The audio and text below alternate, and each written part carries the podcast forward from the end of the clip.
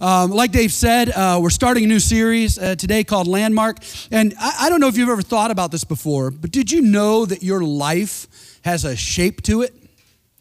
Uh, I, I, found this out actually playing around on Google Maps uh, a few weeks ago and kind of ended up going down a little bit of a rabbit hole. But, but buried in the settings of Google Maps, and this, this might disturb some of you, um, but is this kind of tracking thing that will show you the history of where you've been on any given day. So you can find this in Google Maps. And so I pulled up a day and it kind of looked like this. I'd go from my house to the gym in the morning, then to Spring Arbor, then to West Winds, then to the hub, back and forth. We did the same thing for uh, Jake McGarry, one of our other staff people.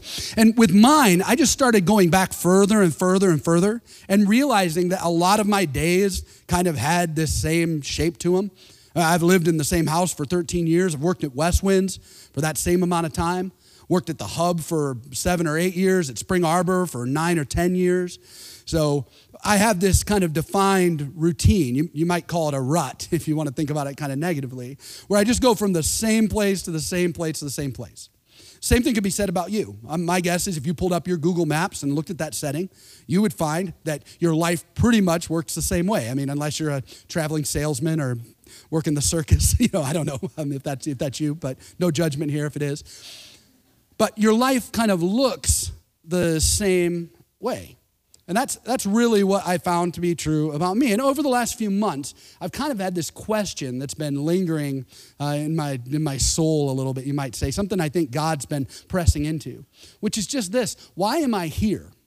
I don't mean it in the existential way of, you know, why are any of us here? I mean, why am I here specifically? Because I could have been born at any point in human history, and I could live anywhere in the world, except I don't.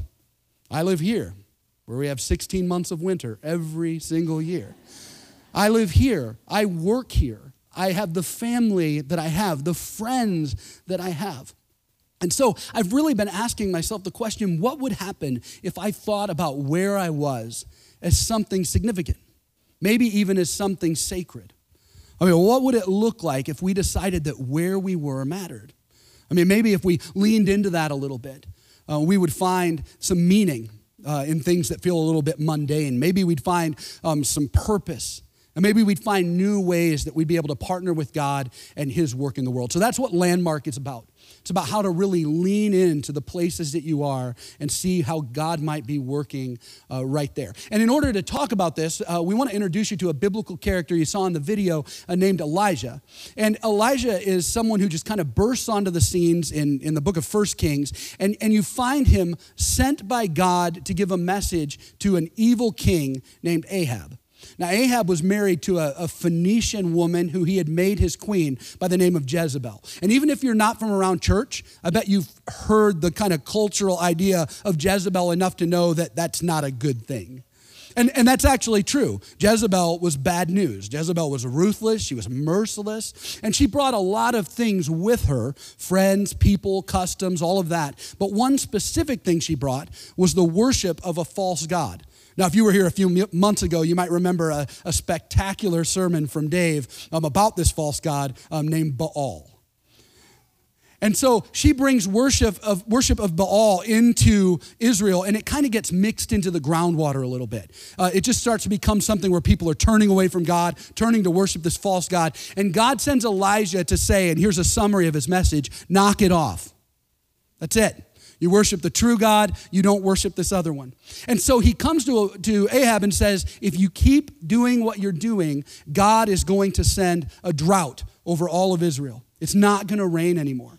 And this is significant because everyone in the ancient world believed that the gods controlled the weather. So, this was Elijah's way of saying when it doesn't rain, you can know that the true God has the power to do that, and Baal cannot do anything to stop it because he's not real. That's kind of the idea of what's happening here. Now, as you can imagine, Ahab took this news very, very poorly.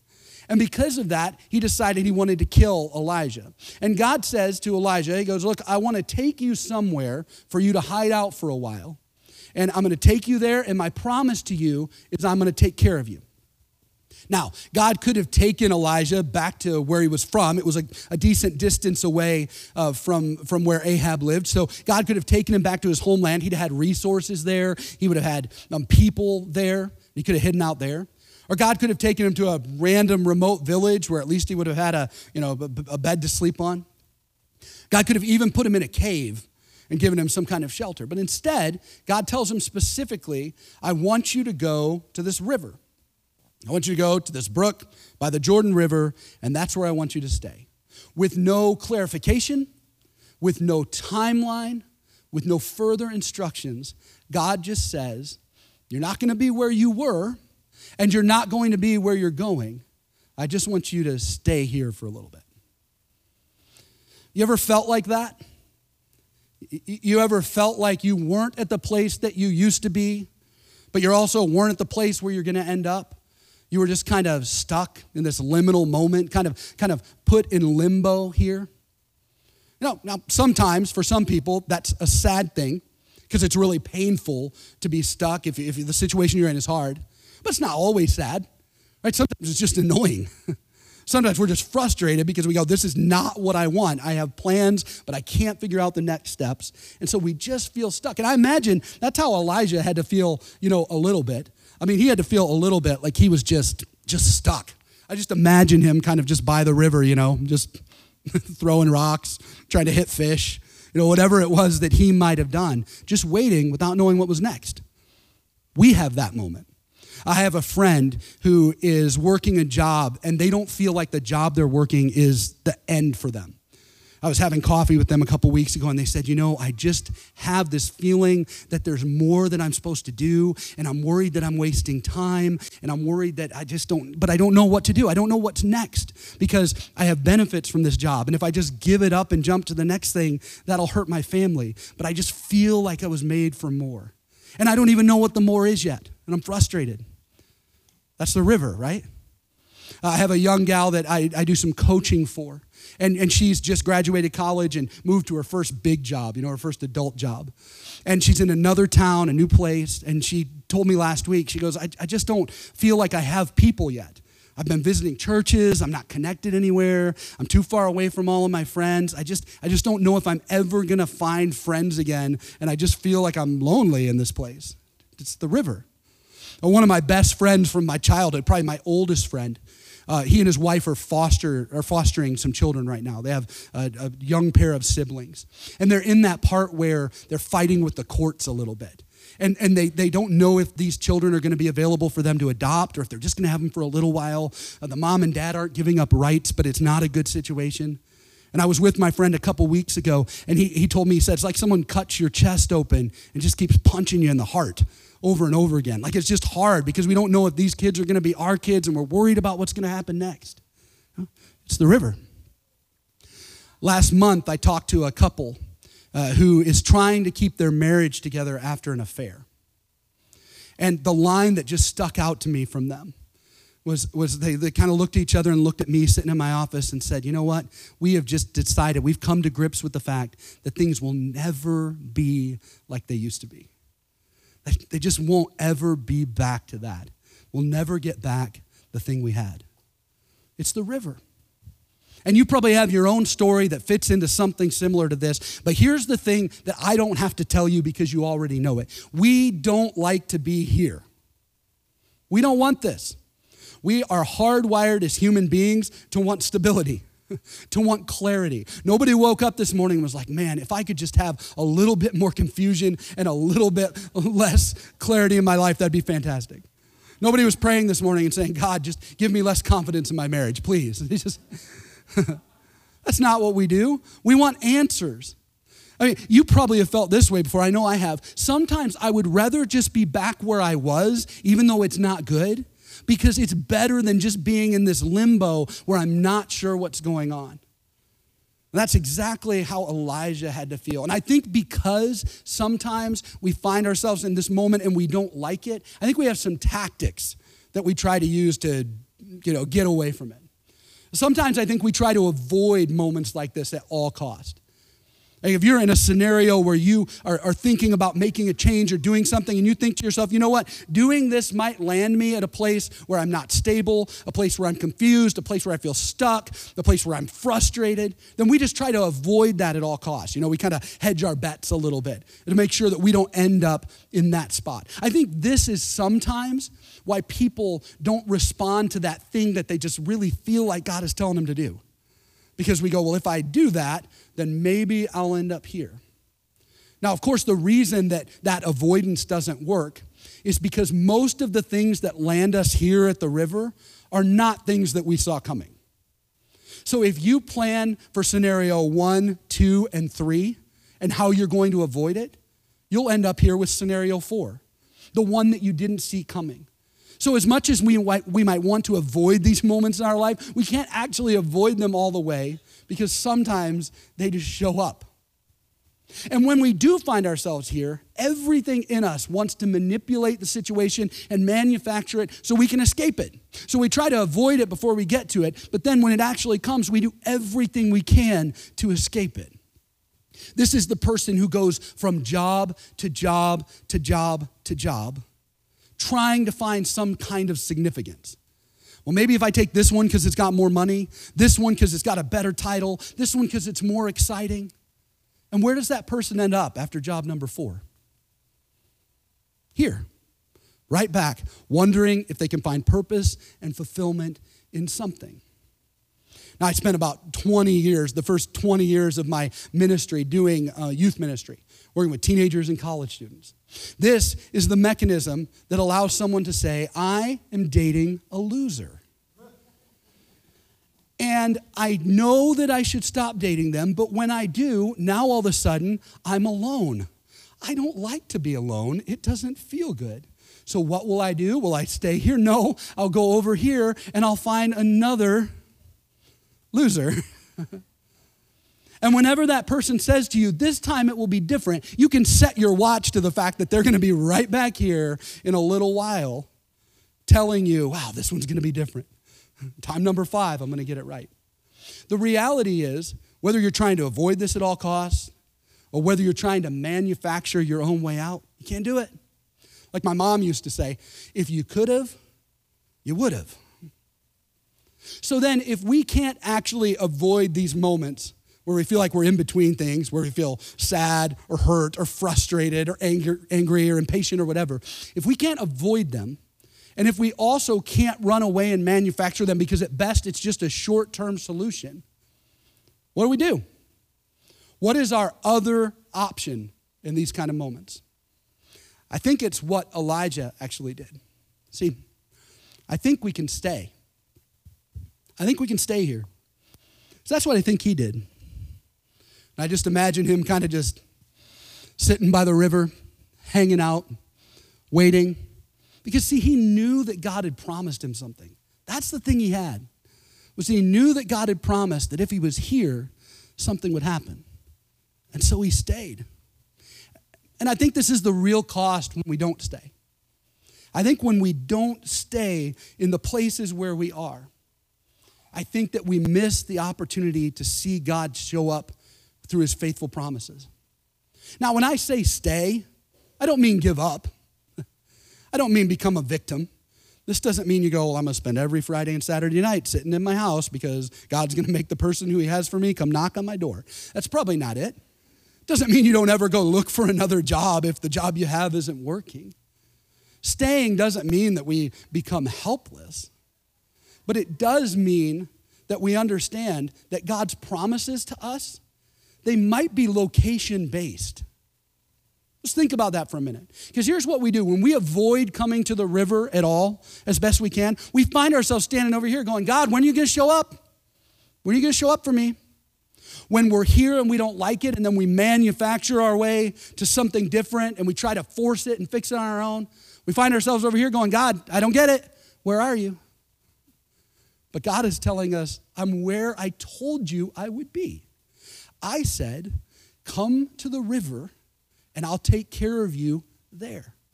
See, we have to stop looking for God's promises in a place other than where He promised they would be. We have to stop trying to find God's blessing and benefit outside of doing the thing that He has asked us to do.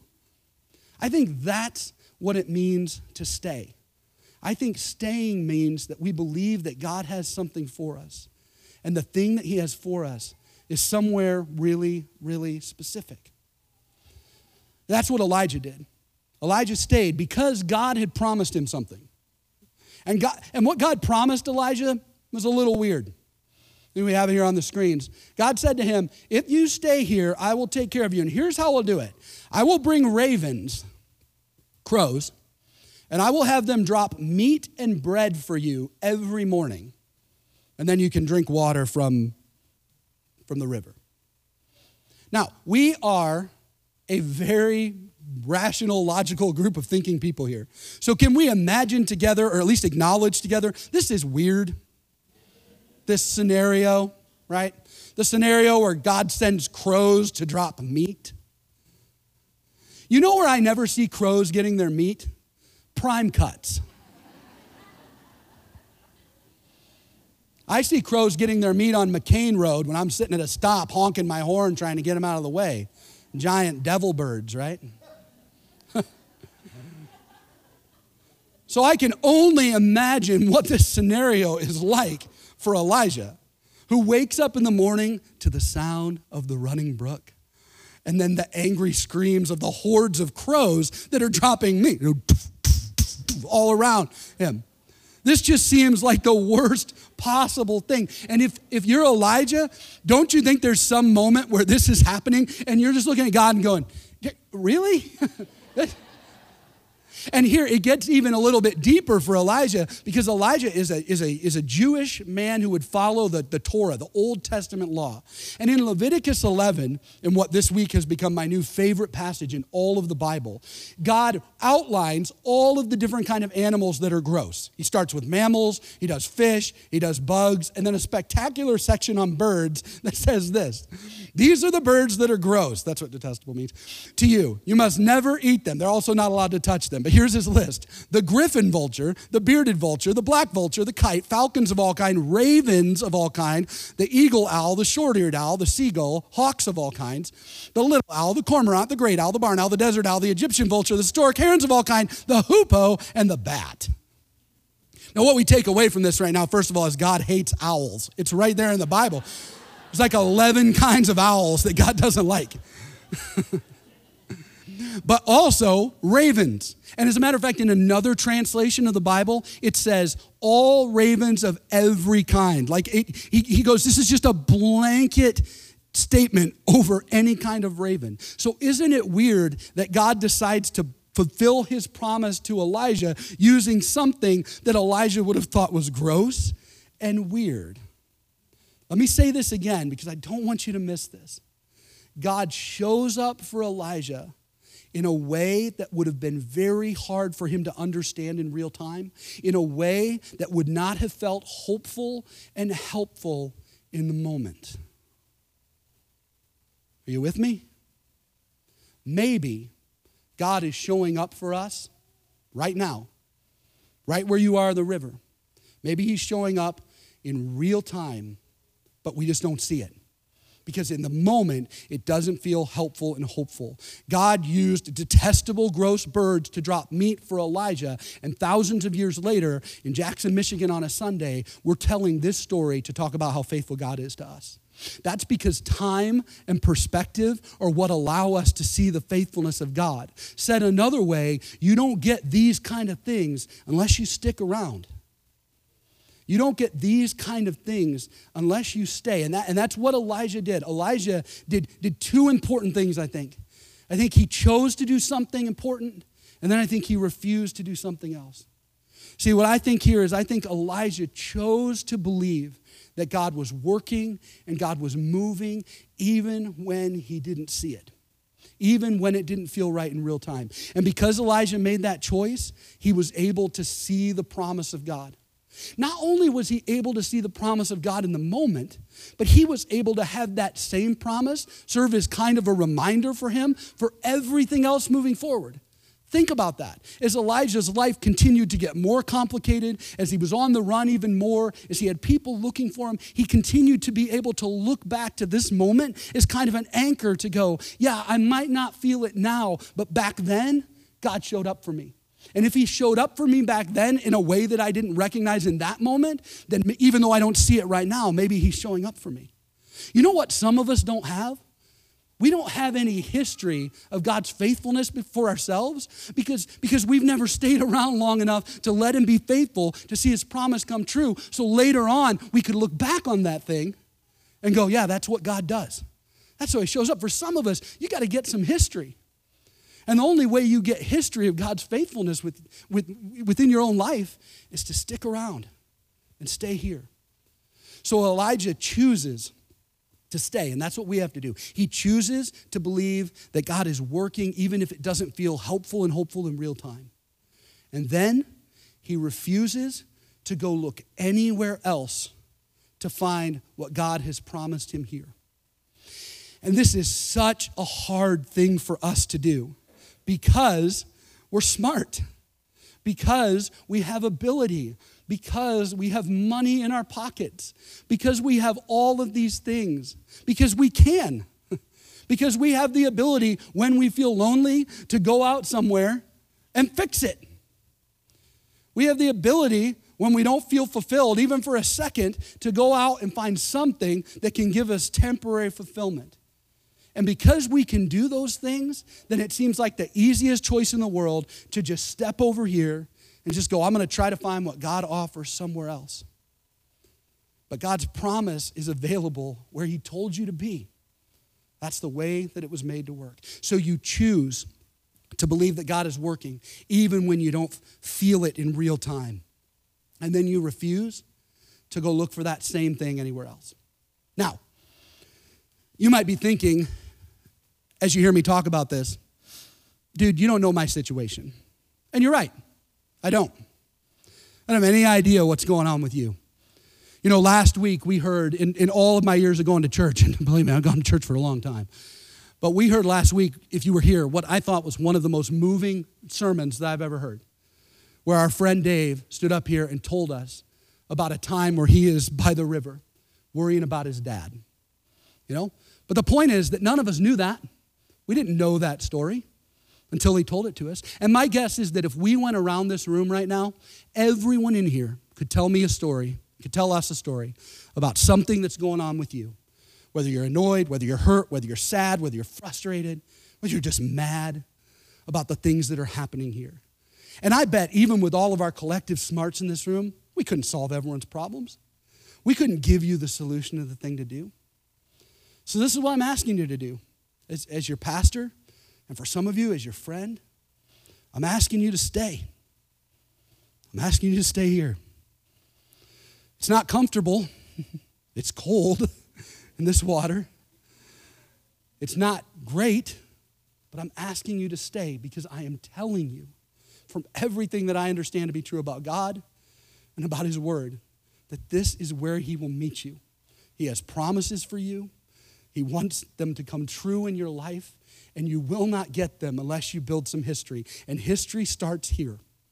History starts staying in the place where God has put you. That's what my friend who I was telling you about the talking about the job, that's what they are doing. They told me, they said, I, don't feel like this is the job I'm supposed to have long term. But you know what? I'm showing up every day. I'm giving my best to it. I'm putting all my passion and creativity into it. Why? Because God might be doing something, and I just might not see it right now.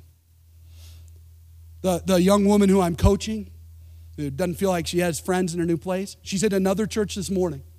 She texted me yesterday and said, Going to try another one. Don't know if it'll work or not. But maybe God's doing something, right?